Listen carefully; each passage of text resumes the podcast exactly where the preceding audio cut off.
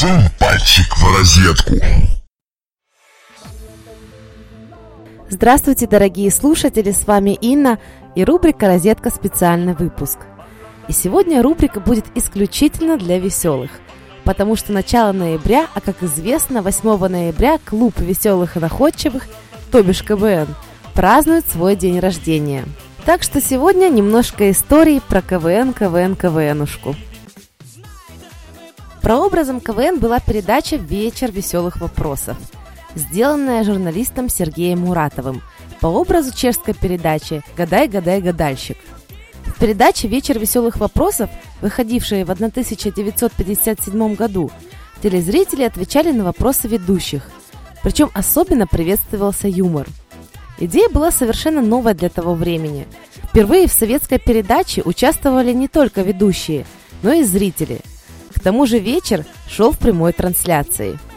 Вечер веселых вопросов пользовался большой популярностью, но вышел в эфир всего три раза – на третьей передаче был обещан приз всем, кто приедет в студию в шубе, в шапке и валенках. Дело было, кстати, летом.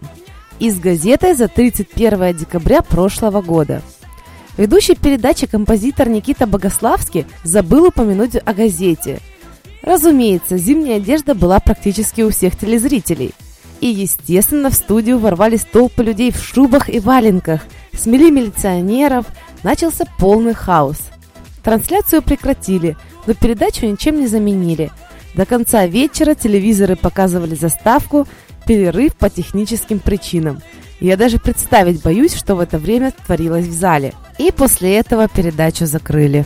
Ай, Одесса, ой, Одесса, не стойте у подъезда, с моря дуя, свежий ветерок. Через четыре года 8 ноября 1961 года ряд бывших создателей передачи «Вечер веселых вопросов» выпустили новую передачу «КВН». Когда первый ведущий Альберт Акселерот покинул программу, его заменил студент МИИТ Александр Масляков. Аббревиатура КВН расшифровывалась как «Клуб веселых и находчивых». Но кроме того, это была марка тогдашнего телевизора КВН-49. На самом деле существует очень много легенд и слухов по поводу этих трех букв.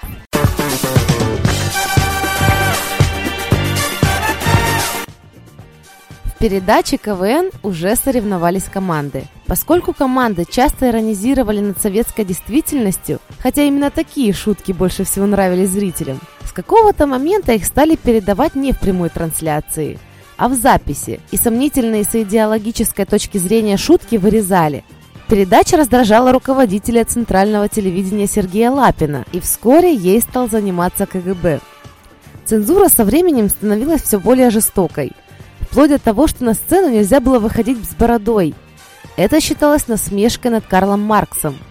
В конце 1971 года передачу закрыли.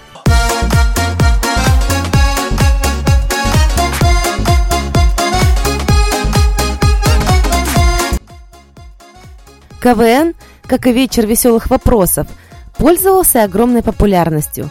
По всей стране возникло КВН-движение. Отборочные турниры КВН проходили в вузах по всей стране. На телевидении попадали лучшие команды. Возродили КВН в 1986 году, в начале перестройки. Ведущим, как и до закрытия, был Масляков. Через несколько выпусков команды достигли столь же высокого уровня, что и в КВН 60-х годов. В советские времена деньги также решали. Как ни странно, но материальные проблемы в советские времена испытывали столичные и подмосковные команды, так как никто не хотел их спонсировать. В отличие от региональных команд, которые чаще всего находились под контролем руководителей райкомов партий, горкомов, а иногда и лично секретарей.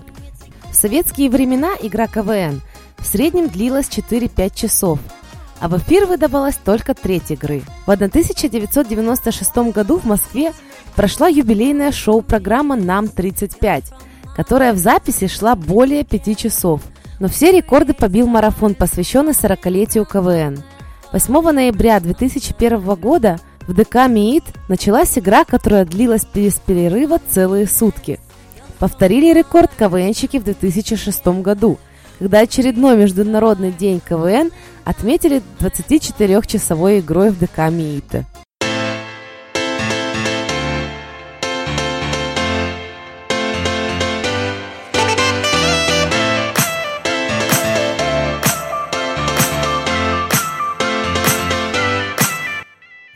Что вам сказать по поводу нынешнего КВНа?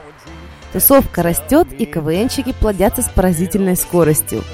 Более того, русскоговорящие мигранты вместе с чемоданами и культурой увозят и КВН. Таким образом, в таких странах, как Америка, Англия, Австралия и, естественно, Израиль, есть уже свои лиги.